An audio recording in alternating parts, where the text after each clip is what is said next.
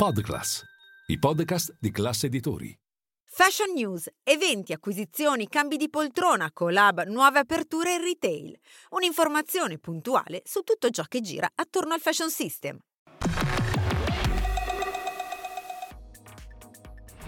Nella classifica degli stipendi dei massimi dirigenti delle aziende italiane quotate in borsa nel 2022 al quinto posto c'è Miuccia Prada. Con 18,14 milioni la stilista milanese è l'unica donna nella top 10. Zara nell'occhio del ciclone a seguito dell'ondata di proteste contro l'ultima campagna lanciata dal colosso spagnolo e interpretata come una mancanza di rispetto per le vittime del conflitto tra Israele e Hamas. Il marchio spagnolo ritira le immagini e pubblica un post di chiarimenti e scuse. Dal 16 al 21 aprile 2024 il Salone Internazionale del Mobile torna ad animare Milano. Tante le novità della prossima edizione. La Kermesse si occuperà anche di mappare l'impatto che l'evento avrà sul capoluogo lombardo, sull'economia del paese e anche a livello ambientale.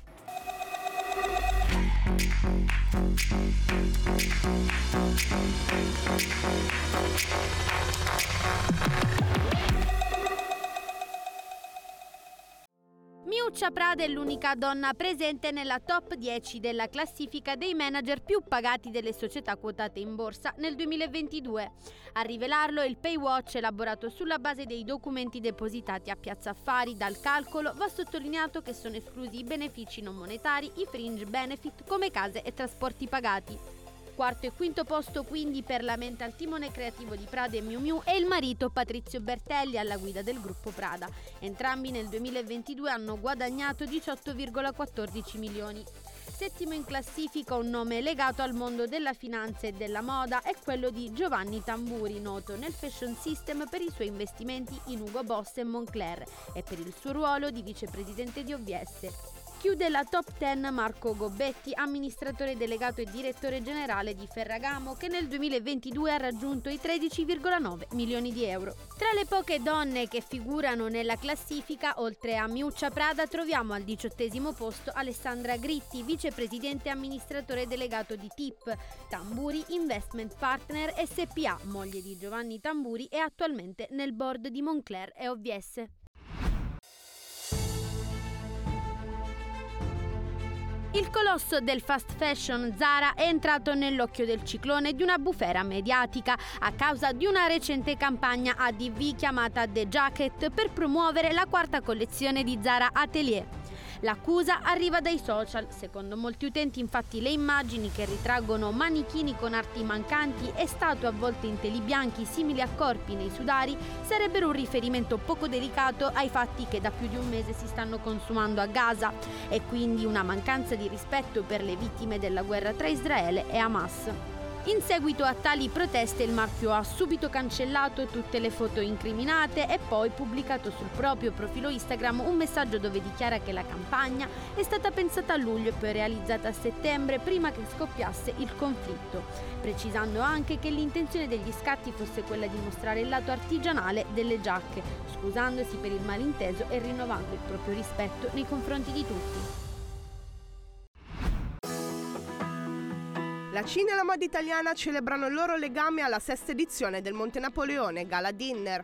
L'evento, che si è svolto a Pechino nella residenza del capo missione dell'ambasciata d'Italia a Pechino, vede riunirsi ogni anno esponenti della moda e del lusso internazionali, VIP e istituzioni, in una cena di gala dal sapore mediterraneo, dedicata alla moda e al lifestyle italiano e al loro legame sempre più stretto con il grande paese asiatico.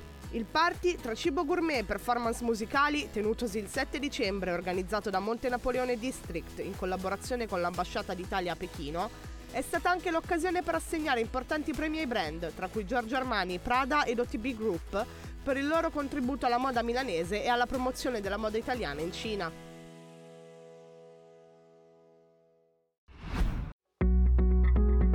Valentino amplia la propria offerta di shopping experience. La Maison Romana ha infatti stretto una partnership con Alipay Plus, una suite di soluzioni di pagamento digitale, marketing e digitalizzazione trasfrontaliere gestita da Ant Group. La liaison tra le due realtà è stata lanciata attraverso una campagna di marketing digital che coinvolge 37 boutique tra Europa, Sud-Est asiatico e Australia. La campagna è su scala mondiale, ma ha un particolare focus alle principali destinazioni di viaggio dei turisti asiatici. Il fine della collaborazione è quello di offrire ai clienti del brand un'esperienza di checkout integrata con i loro e-wallet e coinvolgerli in vari percorsi di shopping e promozioni attraverso le loro stesse app di pagamento.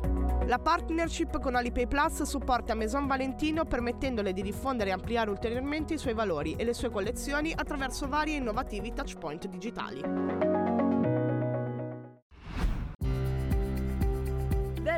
Salone del Mobile 2024. L'appuntamento internazionale dedicato al design tornerà negli spazi di Ro Fiera a Milano dal 16 al 21 aprile. Nell'attesa arrivano le prime anticipazioni.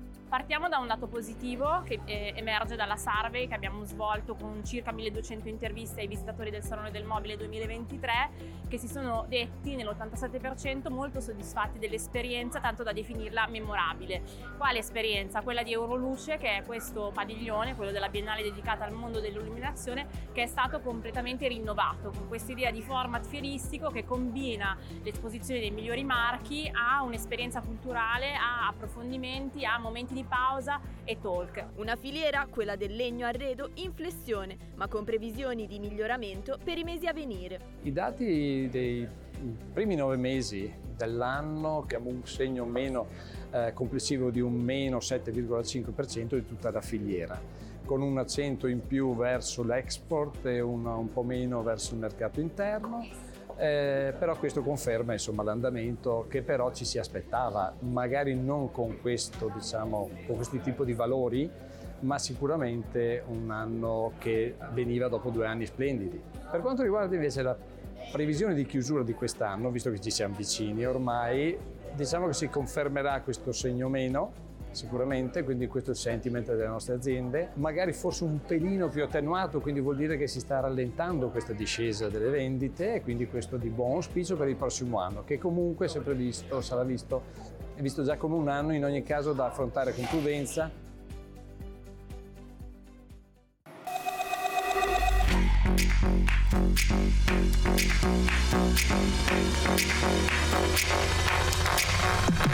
Thank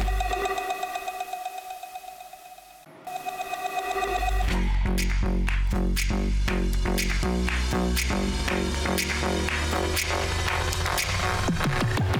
you.